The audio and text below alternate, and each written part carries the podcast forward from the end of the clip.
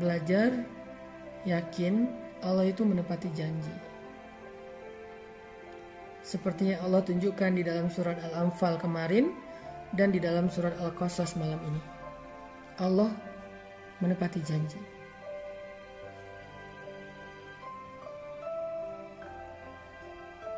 Sehingga ketika kita memutuskan untuk mengambil sebuah sikap sesuai dengan perintah Allah dalam hidup, apakah itu urusan perasaan, urusan pasangan, urusan jodoh, urusan kerjaan, urusan rezeki, urusan pertemanan, urusan karir,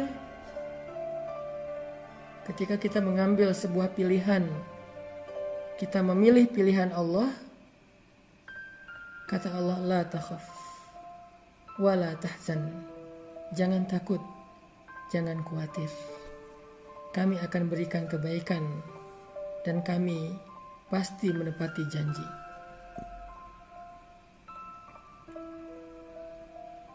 Anna wa'dallahi haq, janji Allah itu benar. Kita belajar itu teman-teman. Itulah yang disebut dengan belajar iman. Itu akar dari semua masalah kehidupan kita. Belajar iman. Karena kita nggak bisa hidup tanpa terlibat dengan Allah. Kita nggak bisa hidup dengan cara terputus hubungan dengan Allah tuh nggak bisa. Status kita adalah hamba Allah, sehingga semua kehidupan kita itu ada hubungannya dengan Allah. Sebagai seorang, sebagaimana seorang anak statusnya anak dari seorang ibu maka nggak bisa dia memutuskan status itu apa pun caranya nggak bisa gimana gimana juga ada hubungan antara dia dengan perempuan yang telah melahirkannya gimana pun juga ada hubungan antara kita dengan Rob yang telah menciptakannya jadi kalau kita mau belajar tentang hidup hal pertama yang harus kita belajar adalah belajar iman, belajar yakin sama Allah Subhanahu wa Ta'ala.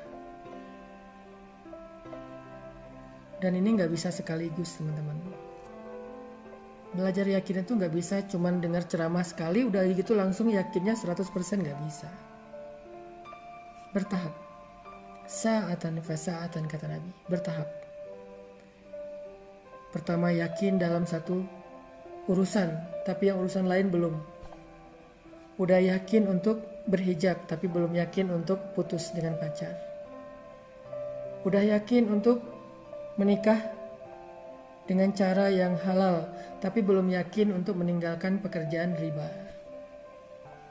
Udah yakin untuk meninggalkan riba, untuk punya pasangan halal tetapi belum yakin dengan syariat-syariat yang lain. Bertahap, nggak bisa sekaligus belajar yakin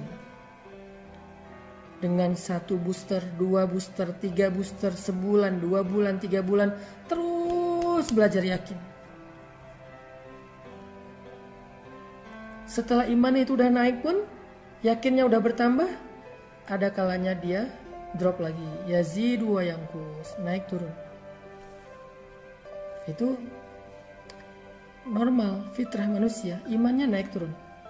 Pas lagi naik, wah yakin banget. Begitu dapat ujian, aduh bermasalah. Mulai mempertanyakan keputusan Allah.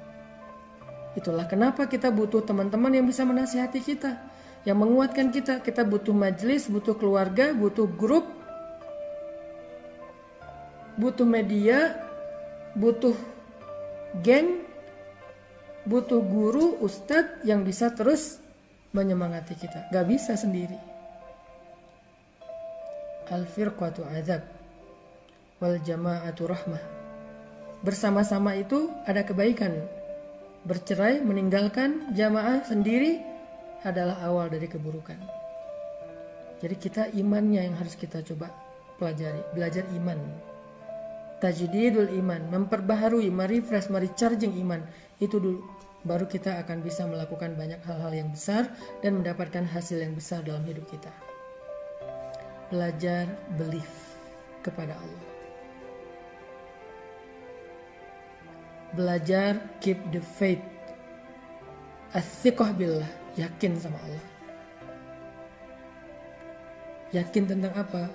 Malam ini kita yakin Allah nggak pernah ingkar janji. Siapa yang meninggalkan sesuatu karena Allah kata Nabi, maka Allah akan menggantikan untuknya yang lebih baik dari apa yang sudah dia tinggalkan. Itu yang ngomong Nabi.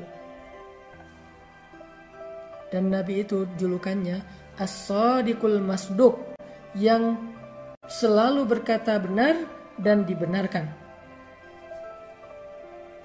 Berkata benar dan dibenarkan. As-Sadiqul Masduq dia nggak pernah bohong, dia nggak pernah bicara sesuatu yang nggak ada manfaatnya, selalu berkata benar. Itulah Rasul. Dan wal masduk dibenarkan. Siapa yang membenarkan Nabi? Allah Subhanahu wa taala. Artinya apa yang Nabi janjikan, maka itu janji Allah.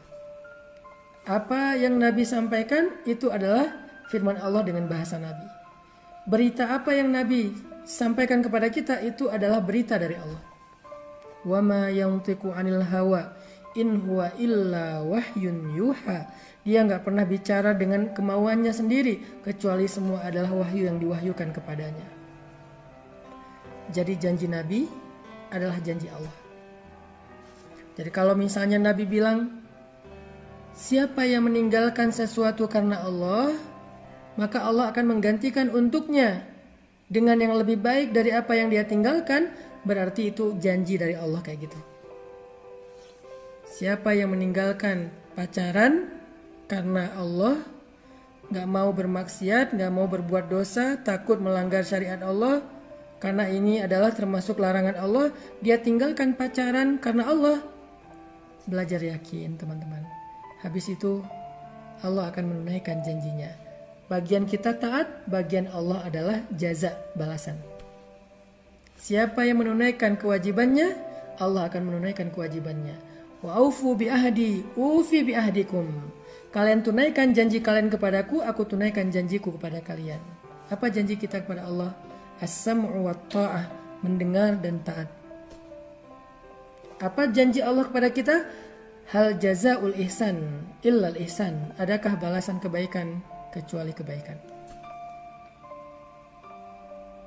Adakah balasan satu kebaikan kecuali kebaikan yang lebih dari itu? meninggalkan pacaran. Setelah itu kita akan mengalami apa yang dirasakan Ibu Musa. Khawatir, takut, kehilangan. Gimana nanti kalau dia jadian sama yang lain? Gimana kalau dia ternyata uh, apa balik lagi dengan mantannya? Gimana kalau dia nikah dengan yang lain? Gimana kalau dia melupakan saya? Gimana gimana gimana? Khawatir, takut, kehilangan. Itu yang dirasakan Ibu Musa. Meninggalkan riba, pekerjaan yang sudah bertahun-tahun kita jalani. Gimana kalau saya kelaparan? Gimana kalau saya nggak punya kerjaan lagi? Gimana kalau saya nggak punya income tetap? Gimana, gimana, gimana? Takut, kehilangan, khawatir.